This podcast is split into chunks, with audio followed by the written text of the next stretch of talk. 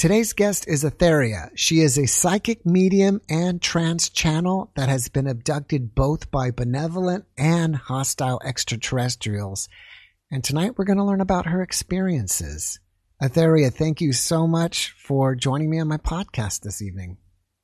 Hi, thanks for having me here. And I want to show all your people my shirt. I've already shown you, but mm-hmm. I, I, wore this today to be fitting. and it is so. awesome. Where is Manitou Springs, Colorado? Uh, Manitou Springs is uh, it is it's so it's south of Denver. It's actually a little west of um. Oh my goodness, I'm forgetting the town. About an hour south of Denver. Uh, what is um, that? But it's about, it's about an hour south of Denver, and then up. Yeah. Okay. It's a it's a new way. It's a metaphysical woo woo town. It's a woo woo town. Do they have do they have any alien? It's a woo woo town. have they had any alien contact there since they have it on their shirt?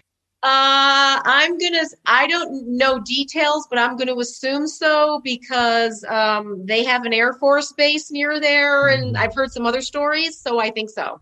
Mm, cool. Yeah, I think so. All right. So correct me if I am wrong. You were getting some type of treatment from Dr. Pearl and that's when you first found out about your extraterrestrial experience. Is that correct? Uh, actually, well, there were signs of it during my sessions with Eric in 1996. Mm-hmm. But to be honest, um, stuff didn't get weird in terms of alien stuff really until 98. So um, what happened is, I'll, I'll be as brief as possible because it's way too long of a story. But mm-hmm. in 1995, I got a severe neck injury, mm-hmm. and it was causing really, really bad pain, which I still deal with. Um, so that was in ni- October 95.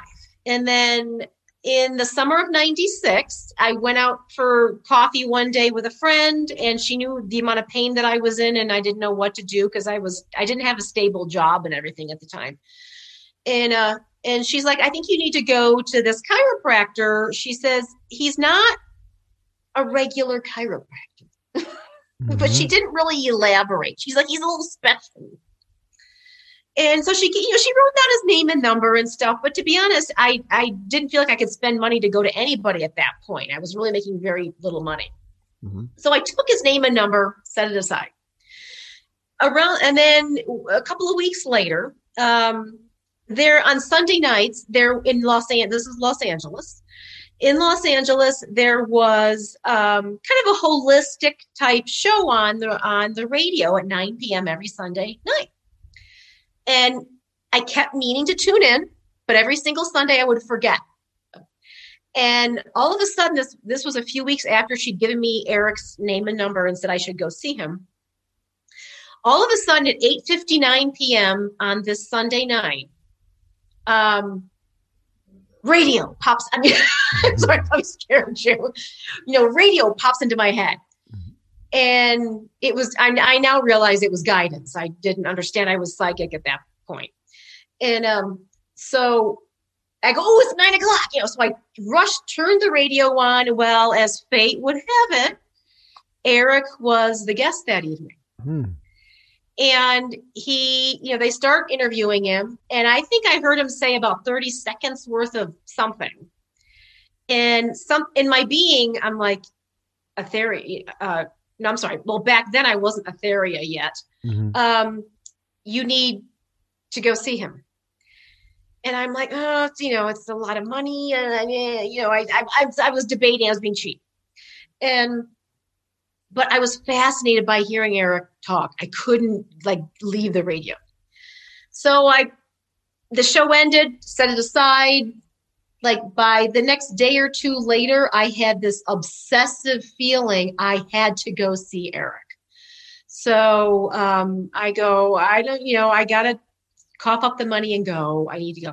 So um, I don't know if he still works this way because this was back in 96 and I know his life has changed a lot. But um, so he liked to work three times in a row. He found that to be more effective with people. And I, at this point, I still didn't know what, what I was going even to have done. I just knew that he was a chiropractor, mm-hmm. but that he's special. So, uh, you know, I go to see him. So we scheduled three days in a row. And uh, uh, now this is kind of funny because he told me, because um, because I didn't know what to expect. He's like, uh, he didn't want to color what I was going to experience, so he didn't tell me a lot. And he's like, just go with whatever you feel. Don't hold anything back. Um, don't edit. Just relax and be, you know, and lay on the table and, you know, stuff. We'll, we'll see what happens. So I go, okay, you know, because I didn't know. And and my life hadn't gotten super weird yet. So I'm I'm laying there. Well, he starts waving his hands over me. And my eyes are closed and stuff. And well, I got this this bubbling up of giggling from the depths of my being. Hmm. Just was like profusely oozing out of my body. But bliss. I, I think I experienced what you hear about from yogis and stuff as bliss. Mm-hmm. I mean, mm-hmm. it's the only word I can think of to explain this sense of giggling this uncontrollable joy. Um, but I'm thinking he's going to think I'm making fun of him or something. So I mm-hmm. didn't think it was appropriate to laugh. I didn't know what to do. So I was like holding it in. So I'm, mm-hmm. yeah, my eyes are closed. I'm, I'm holding this in. And um, so then, so that's how it started. So the session started off with this blissful, giggling, unbelievable stuff that I was holding in that I shouldn't have done. Um, but as the session went on, um, I would feel um, hands touching me where Eric was not standing. Mm-hmm. So, like, eh, you know, and I would peek occasionally. I would like open an eye and take a look to see where he was because I would feel hands on my feet, but Eric was standing at my head mm-hmm. or vice versa. So I would feel hands touching me that weren't his. Um, I would feel wind, really strong wind um, I would, with my eyes closed, I would have like eyes flying at my face, just close-ups of eyes flying at my in, in, my with my closed eyes. I could see these eyes flying at my face. Um, the room would get bright. It would you know get really really bright and then darker. Um, actually the coolest sensation that I had, uh, and this this might have been maybe during the, the, first or second of the three sessions. I don't remember now. It's, a, it's all a blur, but um, I felt myself spiraling inside my own body. I would have to call my body a shell at that point, but I'm spiraling. My all of me was spiraling this way inside myself. Um, to be honest, that was probably my chakras spinning and I sensed it that the way that I did, you know. Um, but um, more than one time, I went through a tunnel. So it is. It was kind of similar to a lot of near-death experience type situations because mm-hmm. I did feel myself go through a tunnel. Hmm. Um, usually, I would kind of like go through a tunnel feeling and then, but not really go anywhere um, and then be back or whatever. But I did a couple of times feel myself lift up out of my body uh, towards the ceiling and then would come back down. But the one time, and I was this the third session or the second? I'm forgetting now, but um, I did go through the tunnel, and that time, this is where the ETs come in. That time, I was plopped out into the middle of the universe somewhere. There were beings with me that were they were standing behind me, and we were talking telepathically. Um, I had no desire to like turn around and look, and because I think it didn't really matter. I mean, you know, I'm interpreting this as a physical being, but this was beyond physical. But so I didn't I didn't turn around, but they were like behind me. We were talking, and they showed me a star cluster, probably millions of light years in the distance. I'm going to assume, um, and uh, I'm sorry, it's going to make me cry again. um, I was hit with such immense homesickness. I can't even put it into words. I cannot. I'm, I'm sorry. I'm like now I'm tingling. And I'm just like this is like I'm reliving that, but I'm also tingling. I think someone's here in spirit right now. Um, mm-hmm. But I, you know, I was born and raised in New York, and I moved to California when I was 18. I've never felt tied to anywhere physical here on the planet, so I, have never felt homesick homesickness like I felt when I saw this place, and um, I. Uh, I became hysterically crying. Mm. To the point where Eric is like, "What's going?" You know, he mm. was kind of nervous, so mm-hmm. I, I think, and and curious, and he's like, "What's going on? What's going on?" And I was crying so hard, I uh, I couldn't speak. Mm. I couldn't get any words out. I couldn't, you know. So mm-hmm. I, I, had to tell him afterward. Mm-hmm. Um, so they showed me this place way ahead, um, and they go, um, "We know you don't like where you are, but you're you have work to be doing there and you're not done. And we want you to know that we're going to be with you from now on um, to help you. And um, we're not showing you this to upset you but we just want you to know that we will be bringing you home when you're done. Mm-hmm. and then uh, that was pretty much it, if memory serves me correctly. And then it was like whoosh, and I was pulled back to the tunnel, and then I was back on the table um, and could tell Eric kind of what was going on after I calmed down a little bit. But it was soul level homesickness. This is not like, gee, I miss Rochester. Mm-hmm. It's not, it's, it's, this was different. It's like, it's, yeah, it was powerful. So, so that was a that was a powerful moment. And then um, so the first two sessions with eric i had a lot of um, you know the sensation the physical sensations and the lights and the heat and the cold and stuff that you know was really interesting.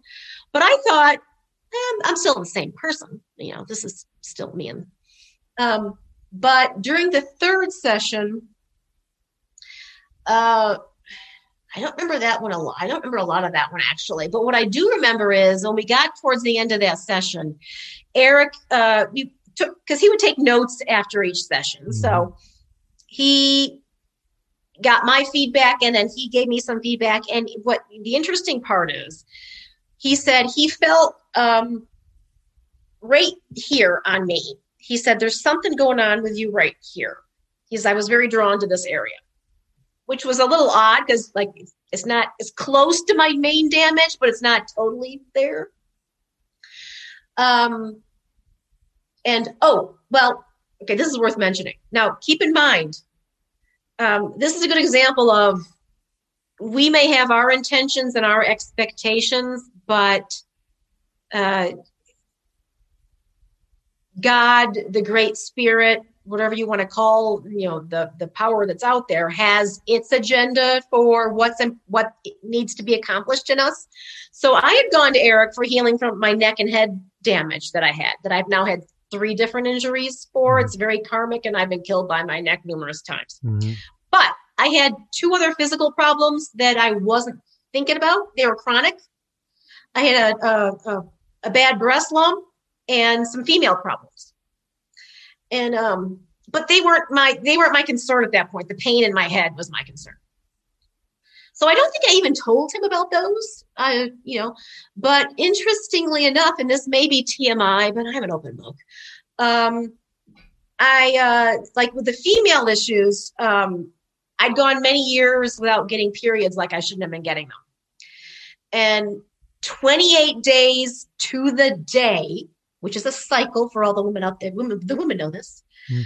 Um, I got a period. Mm. He waved his hands over me. 28 days later, I suddenly got a period for the first time in years. Mm-hmm.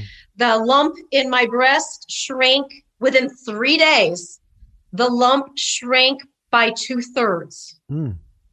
at least two thirds to three quarters. So those things that I wasn't even thinking about got like better. So uh, now I'm, I, I get sidetracked. I'm sorry. Mm-hmm. So, um, so anyway, so he felt uh, something happening here that on that third session. I go home that night.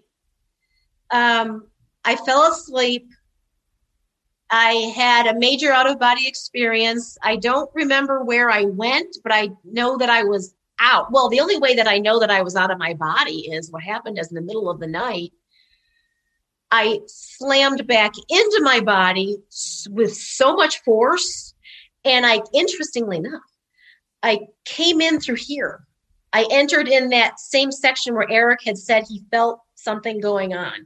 So I slammed in through here and it threw me half off my bed. I ended up like half on the floor with my legs like in the bed going, ow, and it hurt. and I'm like, ow. Mm-hmm. And I'm like, so it was a mixture of ow and what the heck was that? I, I'm like, I have no idea what just happened. And so I, th- at that point, I'm a little nervous. So I'm in my little apartment. I lived in a studio apartment in, in Hollywood and I'm like, I don't know what just happened, mm-hmm. and I'm a little nervous. Mm-hmm. And uh, so I, I get back in bed and I kind of pull my covers up here because I'm looking around. I'm looking around the apartment. I'm very, I'm, I'm very animated. So I'm looking around the apartment, going, I'm not alone. I could feel people watching me. I felt like there was about a hundred people in my room. And I fully expected at that point, because things were already pretty weird, that um, I'm going to suddenly see people. Mm-hmm. you know, I, I, it was that strong of a feeling, like I'm being stared at. Mm-hmm. So I'm looking around the room, going, you know, but I didn't see anything. Somehow I fell back to sleep. I don't know how, in retrospect, but uh, I woke up the next morning different. I was not the person I had been up until like those three sessions with Eric. And I started, um, I started having visions. I started hearing voices. I started knowing things that I shouldn't be able to know through regular logical means. I started feeling uh, energies near me. I, you know, so that all this kind of stuff happened. And um, now going way back, I just I think Eric blew open my chakras. This is like the only way that I can explain. He infused me with so much energy, it just popped open some abilities that I already had. Because mm-hmm. my mom says that when I was about really young, like I was four years old, um, I'd be in my bedroom at night, talking, talking, talking, talking, talking, and she'd get up and say, Are you okay? What's going on? And this was in Rochester, New York. And I would point and go, Oh, yeah, I'm talking to my Indian friends. And she's like, This is what? Mm-hmm. What Indian friends? So, um, but I don't remember any of that. Mm-hmm. Um, I do know that as a kid, I uh, I did have some dreams come true occasionally, but mm-hmm. I never considered myself psychic. I don't remember being abducted or anything. And mm. so so things dramatically changed right. because of Eric in 96. Right. Let me ask so, you this. So anyway, so after Eric, yeah. Sounds like he did energy work when you said he was yeah, waving his yeah. hands over you and stuff. Did he do any of the traditional chiropractic stuff? Um, it was only, I think it was the very first session. Um, he actually did do some neck work on me. It was extremely painful. Mm-hmm. it was, yeah, he really, mm-hmm. it, it, was, it was bad. But other than, uh, so the first session, he did do a little bit of chiropractic too. Um, but not, no more after that it was all just energy work. At that point, this was at the beginning, you know, this was closer to the beginning of his journey. He's quite well known now. And, mm-hmm. and, uh, but this was back in the mid 90s when, you know, so he was still trying to figure out what he had, you know, mm-hmm. so he was, you know, he was testing the waters a little bit. That's why he took a lot of notes because he was studying a lot of us. So, um, I was uh, you know, I, I, was one of the people that had some pretty dramatic things happen. So, so he worked on me three times in a row back then. Um, and then over the next couple of years, um, if he had time in his schedule or whatever, at like maybe every six months or so, he would call me up and say, "Hey, you want to come over and play? Hmm. Let's see what happens." And I'm like, "Yeah, go." So, because things got weird, with each session, things got more and more awesome. Right. And then, uh, and Eric, well, Eric is the one who turned me on to um, Mol, uh, Moldavite. I don't know if you you know about the crystal Moldavite.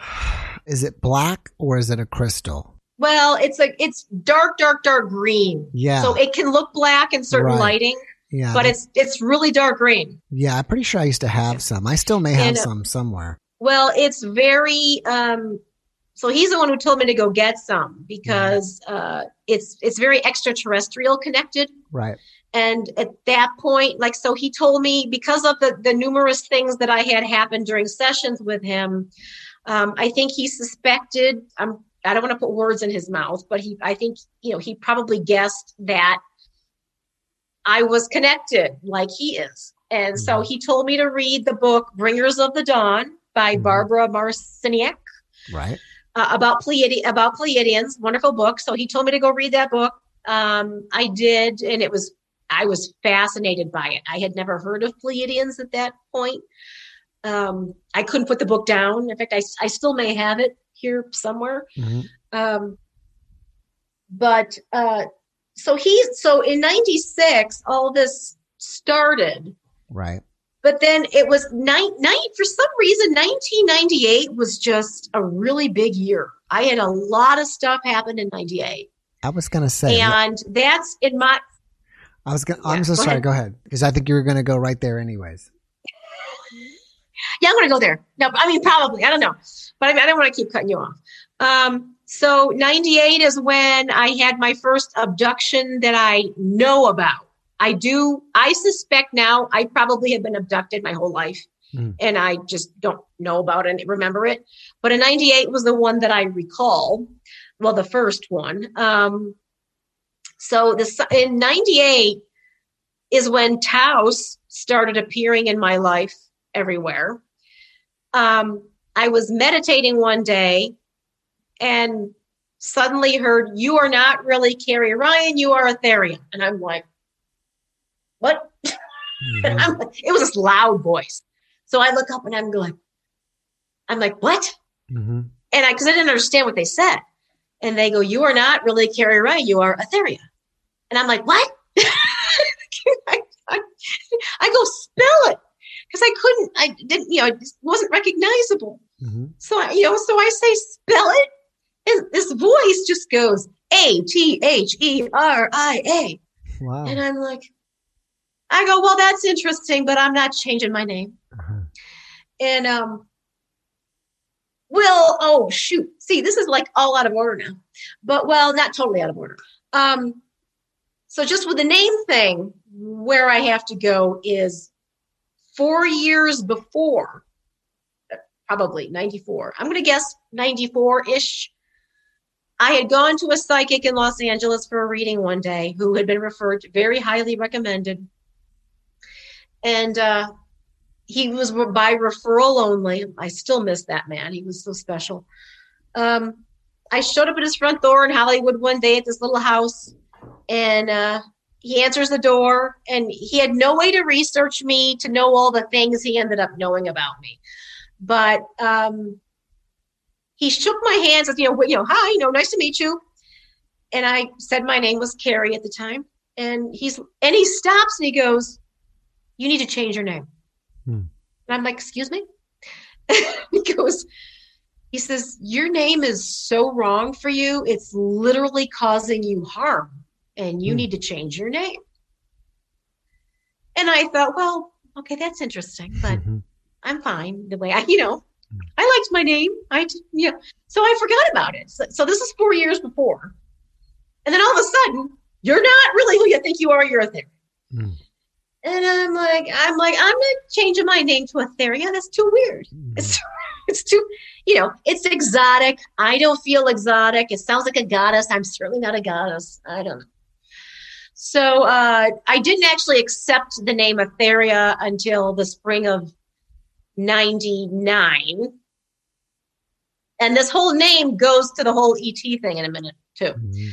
Um, because in the spring of 99, um, I started getting this obsessive feeling that I had to change my name. and I kept going, no, it's a weird name, and I can't, I can't, I can't. How am I going to explain that name? And but spirit will get really aggressive with me if I don't get their hints. So all of a sudden, during the span of a week, everywhere I went, numerous times, people would walk up to me and say, Hi, I changed my name and it was the best thing I ever did. Hmm. I mean, like on the street. Wow. In the grocery store.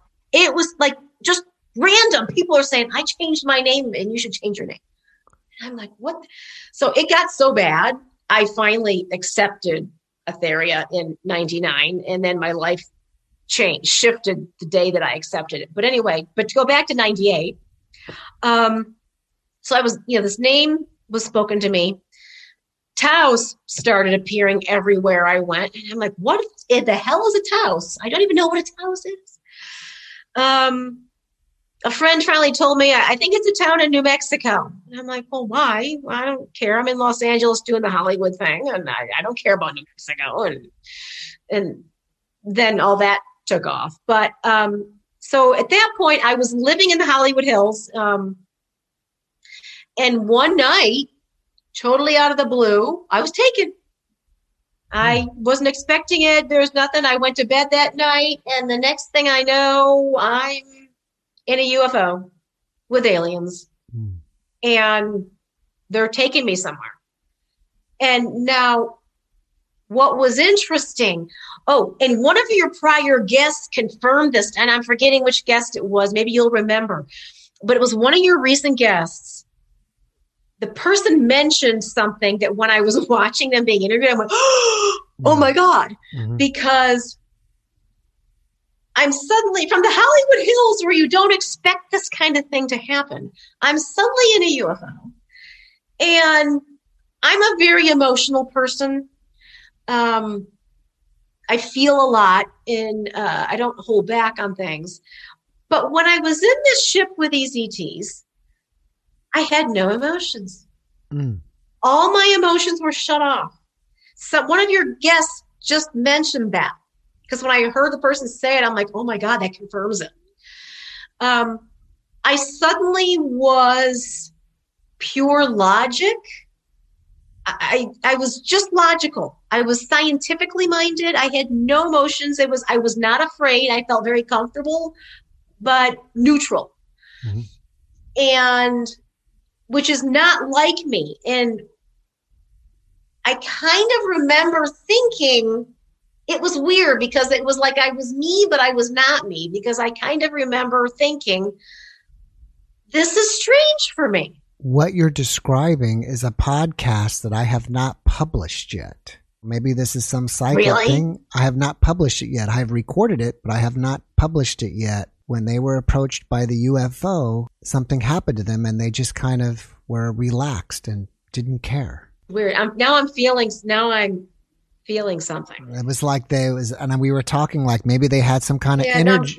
No. energy beam on them that they just became like okay there's a ufo there like no big deal like it did something to them yeah it was weird yeah because i that's not me, published yet. i mean you can see yeah i mean i i know i'm getting a hit i'm getting so I'm getting a confirmation feeling uh, mm-hmm. right now.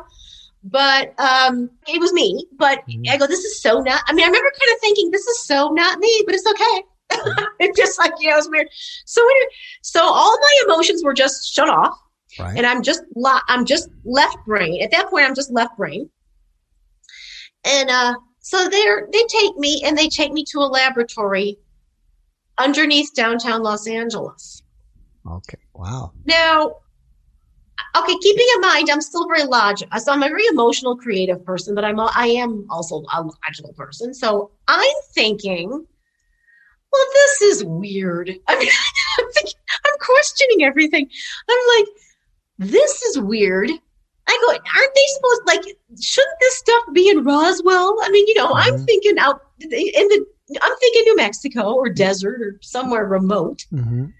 I'm like, they're taking me underneath downtown Los Angeles. Can you describe what they looked like for us and maybe what the inside of the UFO looked like? I wish I could. I mean, keeping in mind this was 22 years ago. Um, it's weird. It's like I can see it, but I can't see it. Um, I do. Well, you know what? I don't know that this is visual. This is. I think it's just a feeling. I think it's just a feeling because it is. It's been a long time, but um, I'm gonna say if I had to, I think they were a little more grays looking. Um, I don't. I don't.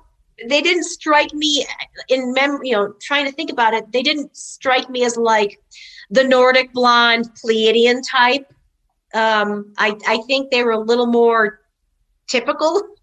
I don't want to stereotype, but typical ET looking.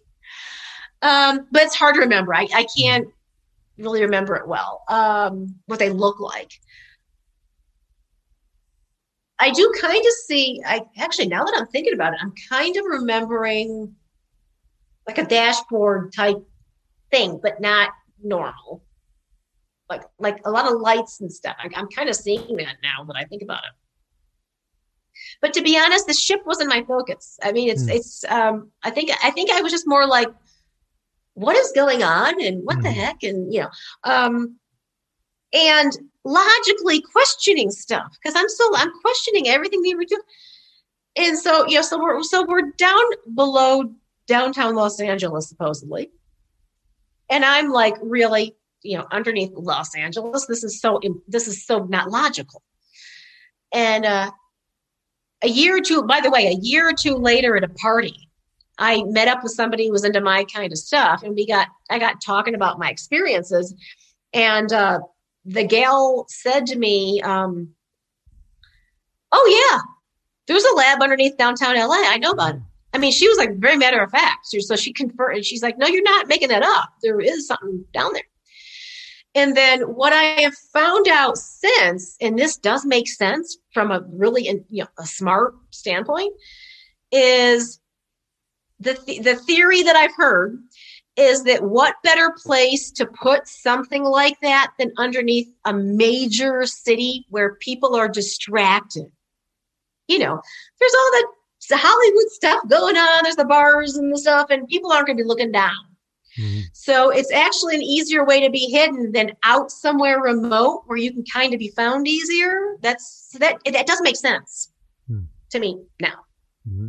Um, but uh, so I don't remember how we got down there or whatever. I just, it's like it's choppy. So I remember being in the ship with them, my emotions being cut off. Suddenly we're underground. And now, and they're showing me ahead. Um, and there was a quite a few of them, uh, like these, you know, big test tubes. Well, I gotta get up.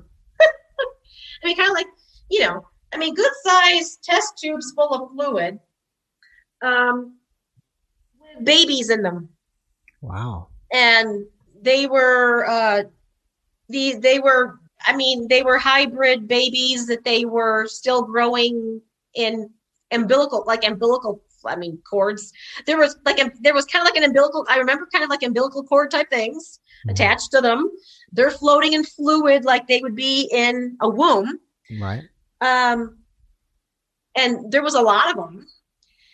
And still, now you would, I would think, knowing me that I know as me, I would have been a little bit horrified, or you know, I would have been scared or something. Right. Um, but I wasn't because I'm still all logic. I was, and I and I found it fascinating.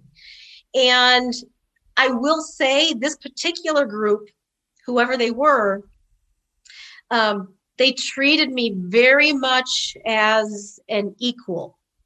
Hmm. Um, they were they were showing me what they were doing like I was a com- a comrade kind of a hmm. thing. And now, you know, this is kind of amusing now, but it didn't even dawn on me.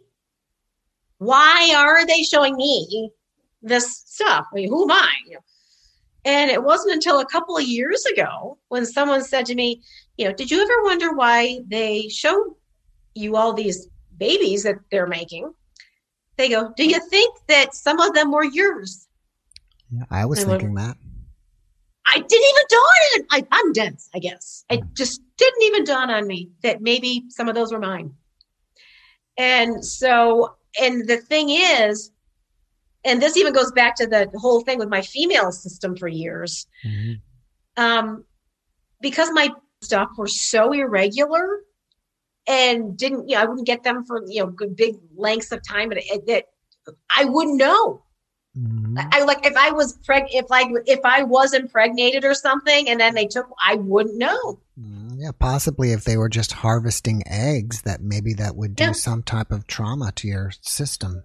Well, and to go back to that, I have I have some chronic health issues um, that doctors, including the Mayo Clinic, for one of my issues. Mm-hmm. I've been to 110 doctors and healers and shamans for my neck and head issue that they can't explain.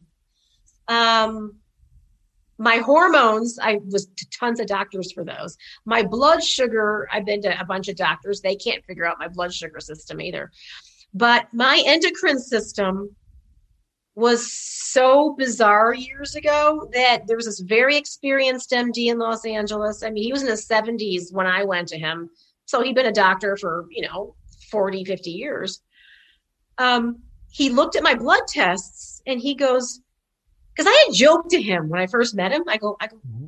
I'm not human because my body was so weird. Mm-hmm. And he laughed. You know, he laughed that off. Mm-hmm.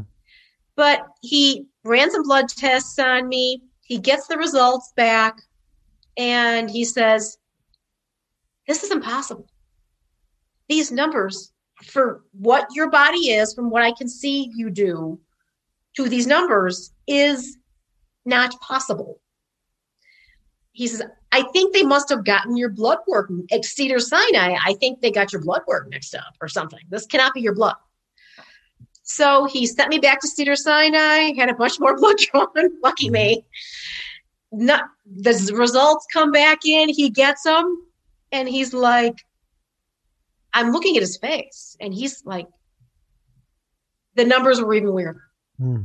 He's like, I he's like, I cannot explain your hormone levels and what I'm seeing here. And then he looks at me, this very conservative 70 something year old endocrinologist for many years. And he looks at me and he goes, You're an alien. Hmm. And I'm sorry, I can't help you. Was he joking? Oh, yeah, thank you. I mean, yeah, I mean, yeah, I mean, he smirked, but he's like, I, can't. The I don't know what to do with you for these numbers. I have no idea where to go. Hmm. And uh, but I've had so many doctors say to me that we can't. We know there's something wrong. We can see that there's nerve damage in you and stuff. We know you're not making up your pain, mm-hmm. but we cannot explain it, including mm. the Mayo Clinic. Mm. So now an interesting thing was uh, let me decide. I don't, I'm skipping over again. Um, see, we were talking about the oh, well, I don't want to go too far ahead, but well, in 2019, yeah. So so in so in 1990, but in uh, you know, but in 20, I'll, I'll I'm not going to talk about it right now. But in 2019, uh, uh, yet another chiropractor confirmed that my head was really not human. It was odd. He said mm-hmm. my skull's very odd. So um, but so in so 1998, so they take me down. So the first group took me uh, underneath downtown LA. They showed me these babies in the test tubes. I'm I was fascinated by what I saw. Didn't dawn on me that maybe some of them were mine. Mm-hmm. Um, and then uh, and then the next thing I knew, I was back in bed. Right. I think I don't remember getting. I don't. I don't remember getting from the lab back. Um, and then about a week or two later, uh, yeah, probably, yeah, but a week or two later, another group came for me. Uh, not good. This second group, not benevolent. So, um, and I don't know how I knew that they weren't. I just knew that they weren't because all of a sudden, you know, these like I'm seeing light, really bright lights come shining in through my windows. Um, but I was struck with absolute soul wrenching fear. Um, dread. I, I was petrified. So I, uh, I just knew I don't want to go with these people. I, I really cannot go with these people. Please don't let them know I'm here. So I'm, I remember being on my floor, like face down. I'm, so, I'm trying not to make noises, but I'm crying and I'm begging God, don't let them know I'm here. Please let them, you know, don't let them know I'm here. And uh, I felt just the fear, the fear was just horrendous. And then I blacked out and I don't I don't remember anything. I just mm-hmm. the next morning I suddenly I'm two again and I I don't remember that so I don't remember anything from that session. Mm-hmm. I think I'm glad I have a feeling I'm glad I don't remember anything from that session. Mm-hmm. But the feeling that I had, and I can't prove this either. I, I can't really prove any of it, but um, is that the second group wanted to know what the first group showed me. Mm. That's the strong feeling that I had. They they were curious about what I'd been shown.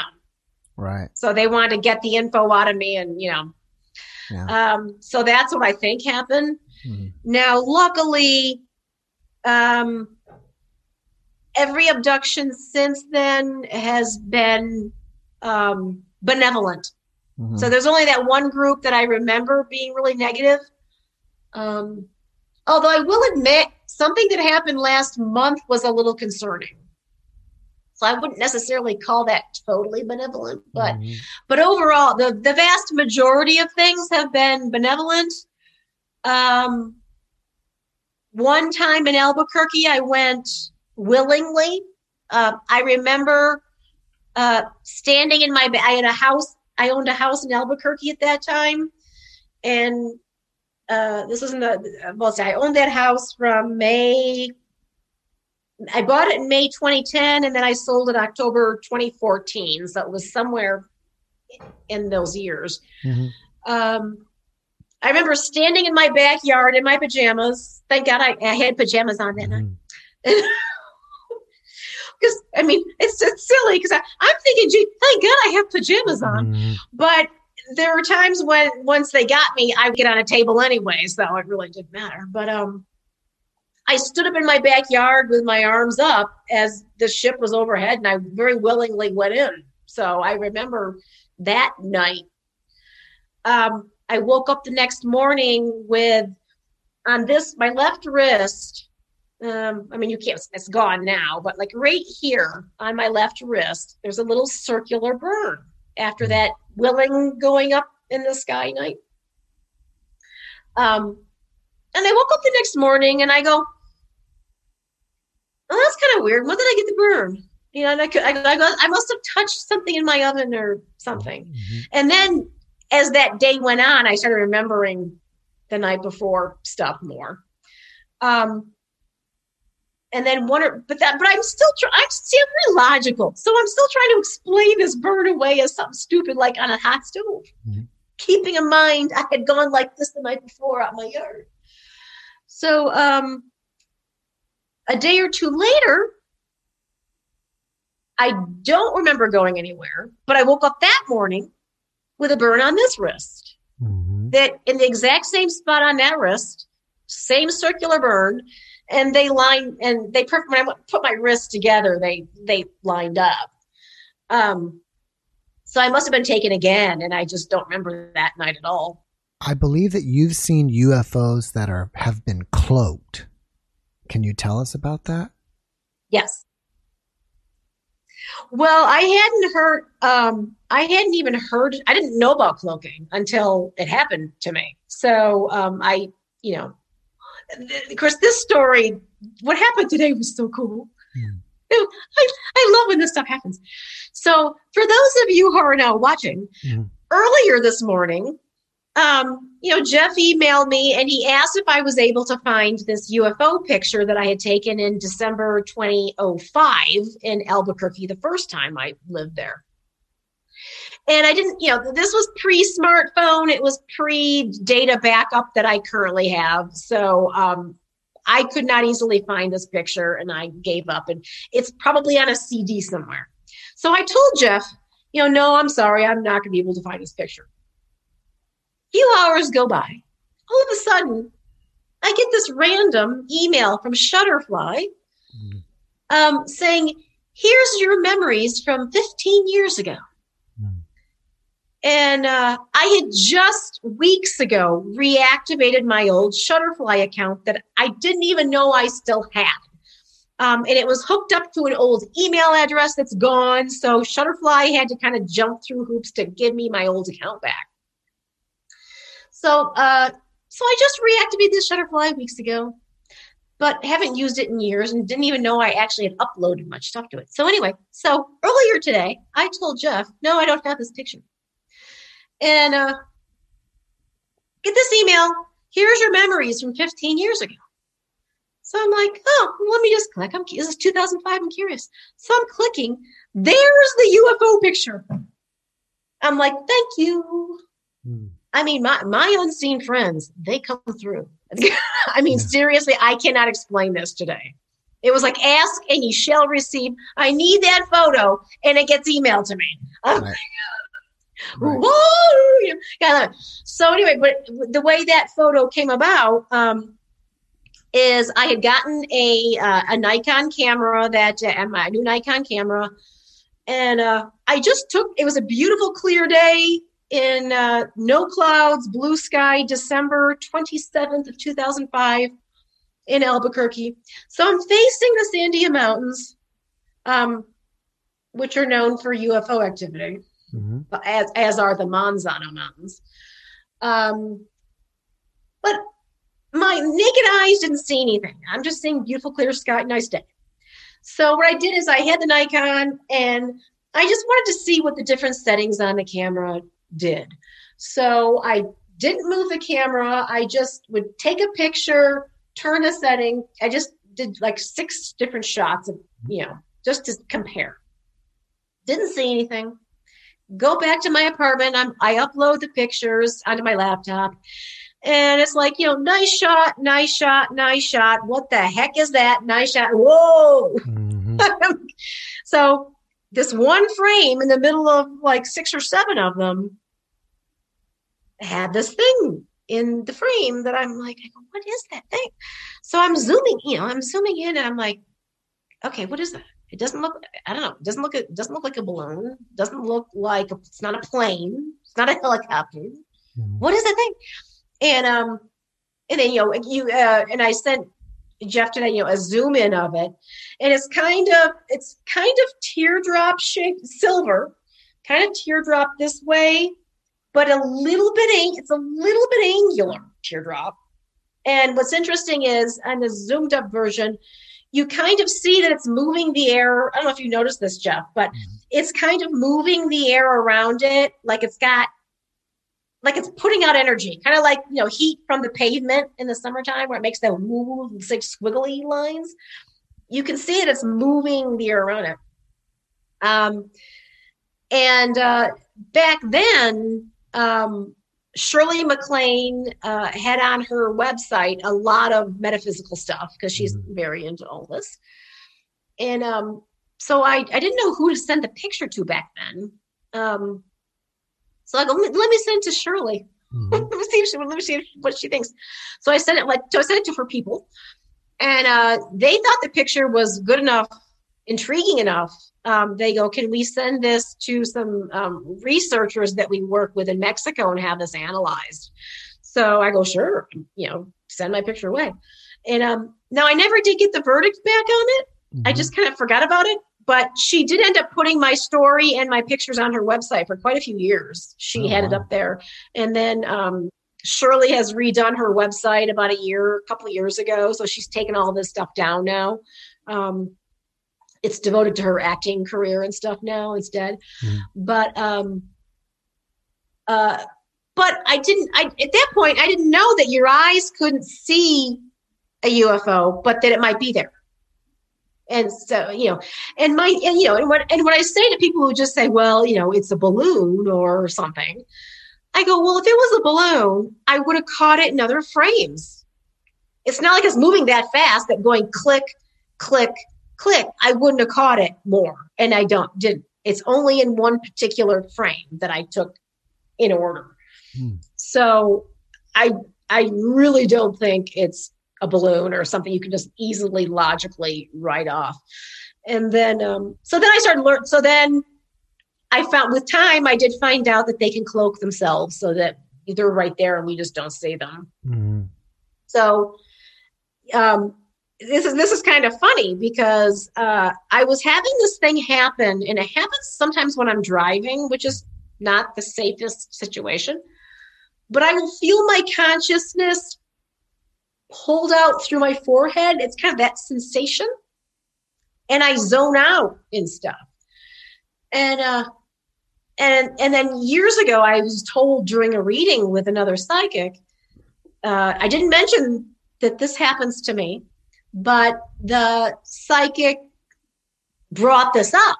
They go, they go, they're, the ETs are communicating with you when you feel your consciousness pulled out through your forehead. And I'm like, oh, I have that happen. And um, and she's like, they're they're the, when you feel that, they're there. So what? So so that you know, I was told that.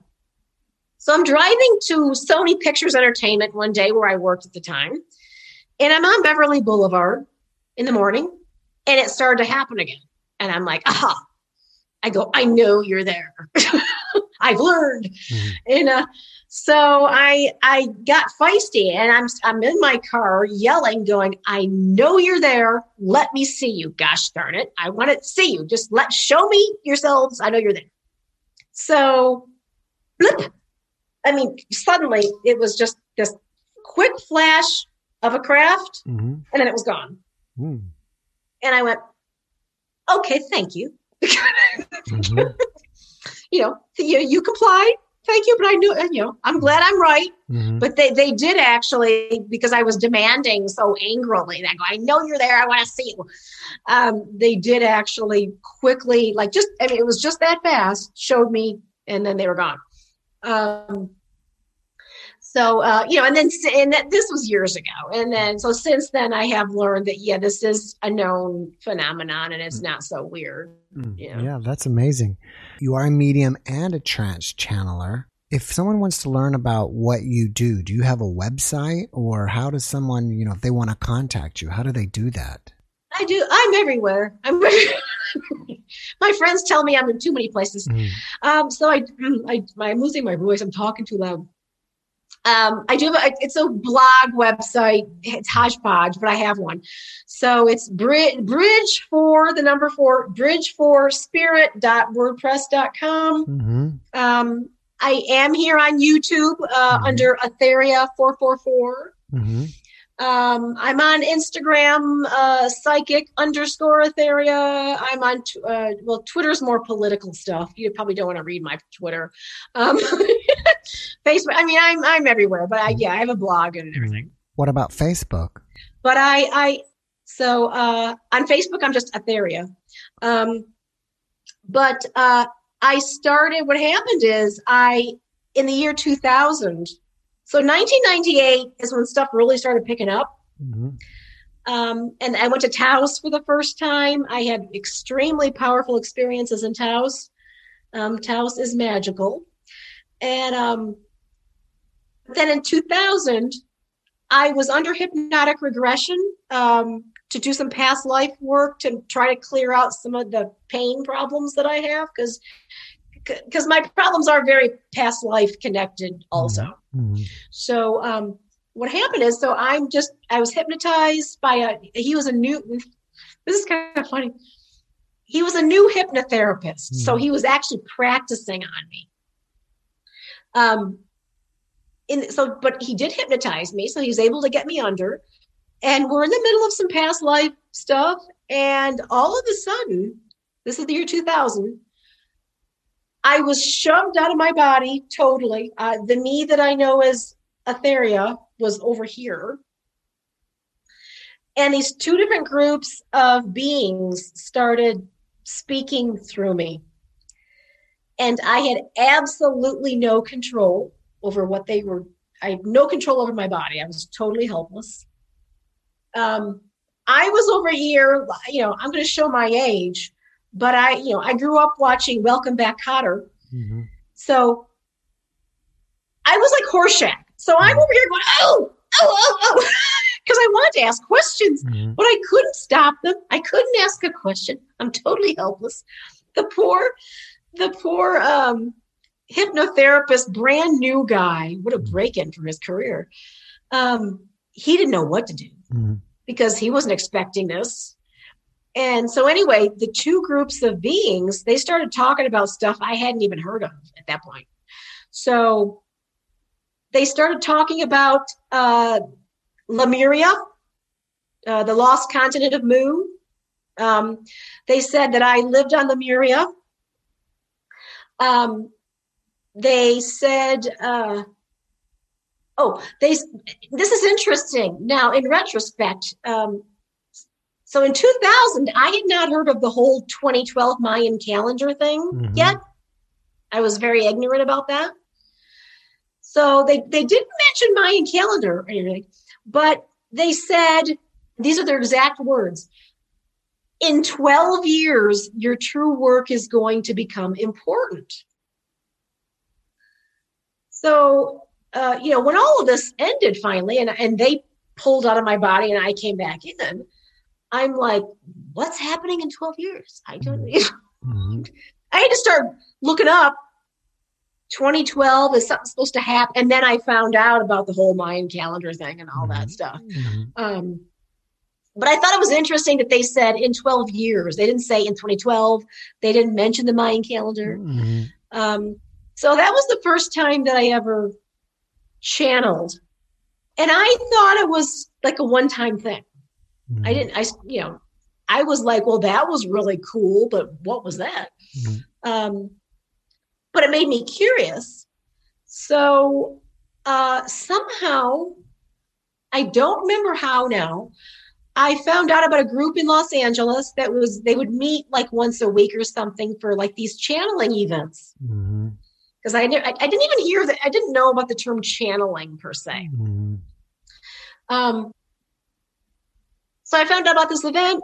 I went one night to just observe. I was just in the audience. Mm-hmm and um, people were in trance and they were doing channeling and stuff. But all of a sudden, I'm sitting there in the audience just watching, and the next thing I know, I go, I'm thinking I'm starting to feel funny. I go, I'm starting to feel fun. What's good? I'm like, boom. Mm. I was going, and I started channeling. I took over the whole event.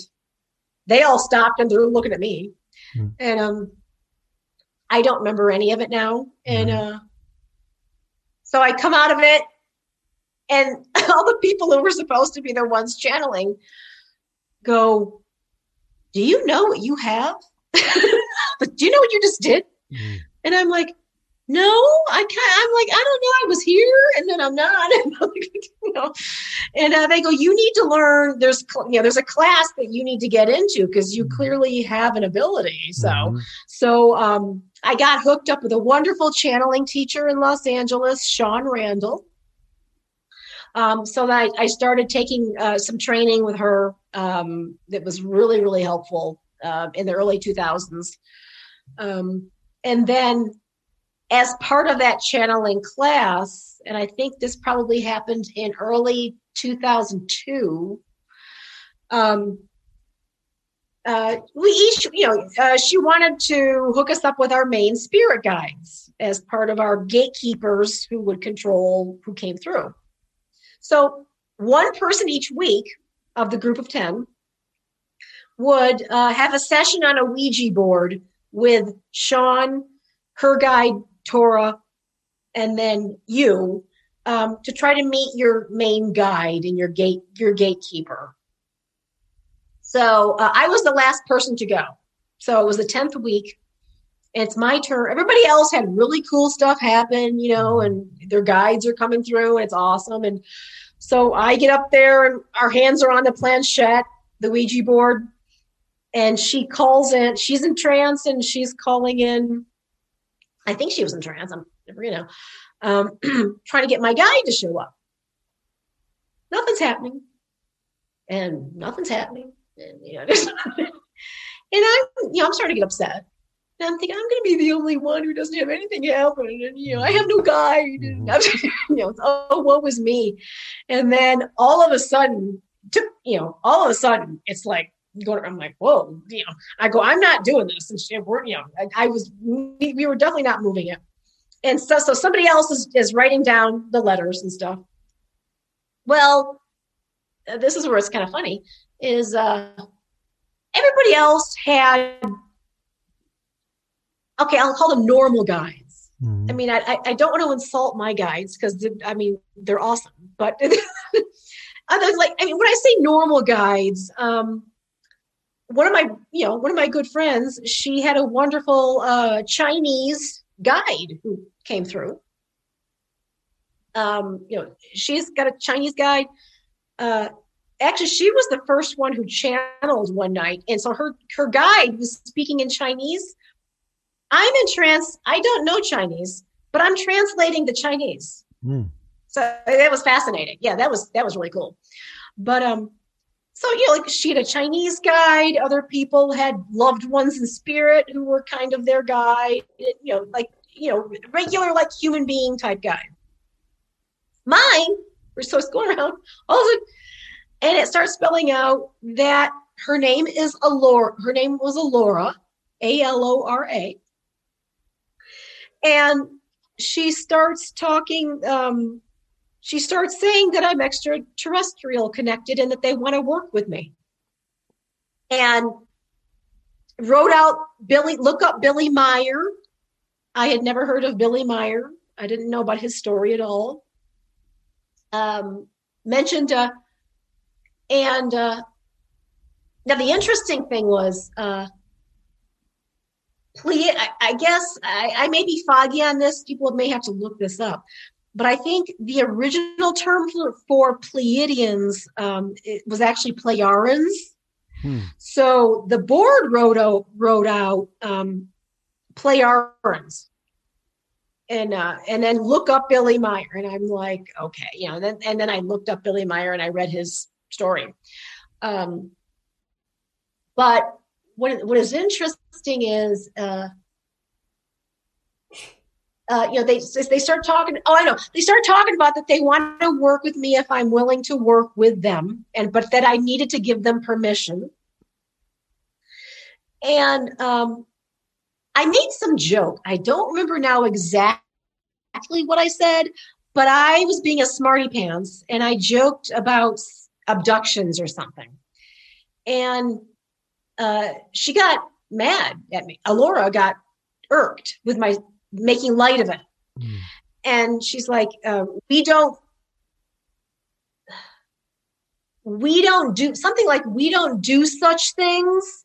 And if that's what you're looking for, um, we're not interested or something. I mean, she reprimanded me for hmm. making light of a, you know, she's like, we don't abduct people. That's not how we work. Mm. And if you're going to make jokes about it, then uh, you need to rethink it. I mean. I got you know, I got yelled at by a Ouija board. I'm like, okay, I'm sorry, I'm sorry. Yeah. I didn't, you know, I didn't mean to offend you.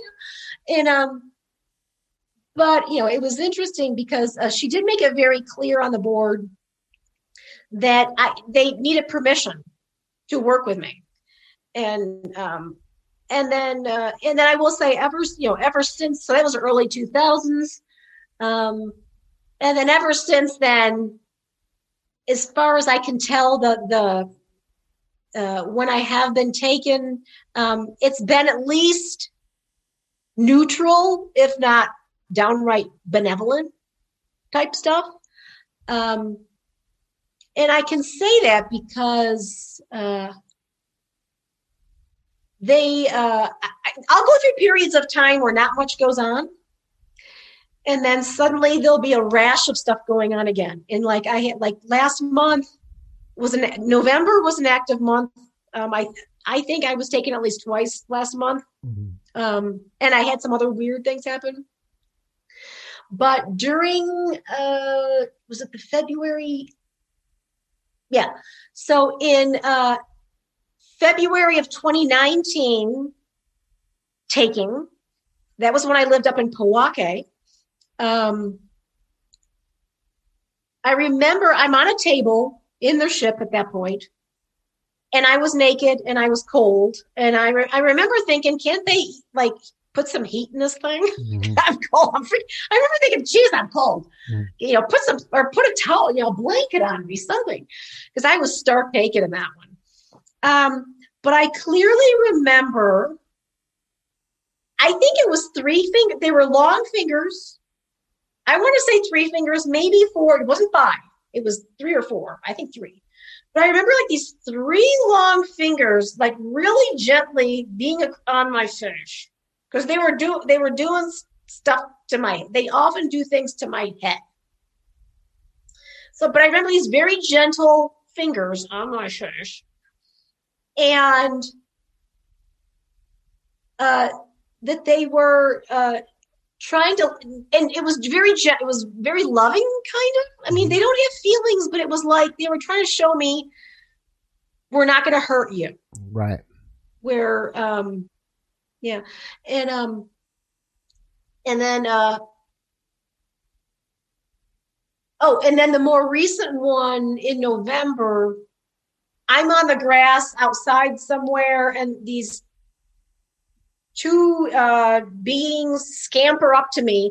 They kind of walked on all four. They were like, hey, it's really hard to describe what they looked like because they kind of looked like grays, but yet they they scampered on all 4s mm-hmm. So they mm-hmm. weren't. They were they were very lizardish, but not and scampered anyway. But I'm laying on the ground, and one whose name was I was told the name was Daddy. Um, if I'm hearing that right, mm-hmm. um, was petting my arm, going, you know, you're going to be okay. You're going to be okay. Um, so they they often will try to let me know they're not going to hurt me. Um, but they do do invasive things to my head with metal stuff on my head and things, and you know, so mm-hmm. I you know, it's weird. So it's like they are benevolent, but in theory, should they be just taking me like that? If so, I think there's there's different groups. Like Alora, who came through with her people who were Pleiadian. Um, I don't think they're the ones that necessarily I go up with on a regular basis. I think they're mm-hmm. different. All right. Well, we're running out of time, but before we go, oh, yeah, we've gone over an hour. I told you it goes really. I don't know. I God, told you it goes fast. I, it goes really fast. And I didn't give you a chance to hardly say anything. Oh, it's okay. It's about you. It's not about me. They don't want to hear me talk. They want to hear your story. So before we go, do you have one last message that you can share with us? Um. Okay, this is actually well, this is uh not extraterrestrial related, but um uh, and Andy, uh, I, uh, this is an Andy Gibb thing. Hmm. And uh, I met Andy Gibb uh, when I was like 11 years old. In 1977 or so, I met hmm. Andy when he was first starting out. Mm-hmm. Uh, I was 19, yeah, I was 11 years old. Shadow dancing. And, um, so I went to, yeah, uh, he was uh, very, very sweet. He was a very sweet, lovely human being. I missed him. So, so anyway, so years ago, I went to his grave in Los Angeles. Hmm. And um, I was at his grave and I was talking to him, hoping that he could hear me. And uh, I asked him, I felt, I thought I felt something. Mm-hmm. So I go, I go, are you here? And I go, do you have a message for us down here? And he said, love with all your heart and you will be healed. Mm. And then uh, I went home that night. I had a dream and I hear him singing, and I hear, um, "You are this dreamer's only dream, heaven's angel." so he visited me that night in my sleep too. Wow. But that message from Andy of love with all your heart, and you will be healed. I think is a good way to end this. Yeah, that's a great message. And you have an amazing story, and I really appreciate you sharing it with me, being vulnerable and being open and just giving us, you know, so much detail. I told you about my hormones. Yeah. They're all better now, but I mean, this is, you know, this is many years ago. Right. Um, um But so. yeah, I have. I mean, I have. Uh, I I have uh, because uh, I I am a ghost hunter. Mm-hmm. Uh, I have some really cool uh, ghost stories. Uh, there's Taos weird stories. I, mm-hmm. I have a lot of other stuff that I'm into. So right. there's well, a, yeah. Um, I can ever, talk for days. Well, you ever considering writing a book? Yeah, in fact, I was. Uh, I've started it and stopped it and started it and stopped it numerous times, and mm-hmm. then a, a, fellow medium actually last Sunday, um, who doesn't know me, is a new kind of a new friend, mm-hmm. and uh, he said, he's like, "Spirit's saying, uh, what about that book?" Yeah, you should. So yeah, yeah, yeah they're they're on.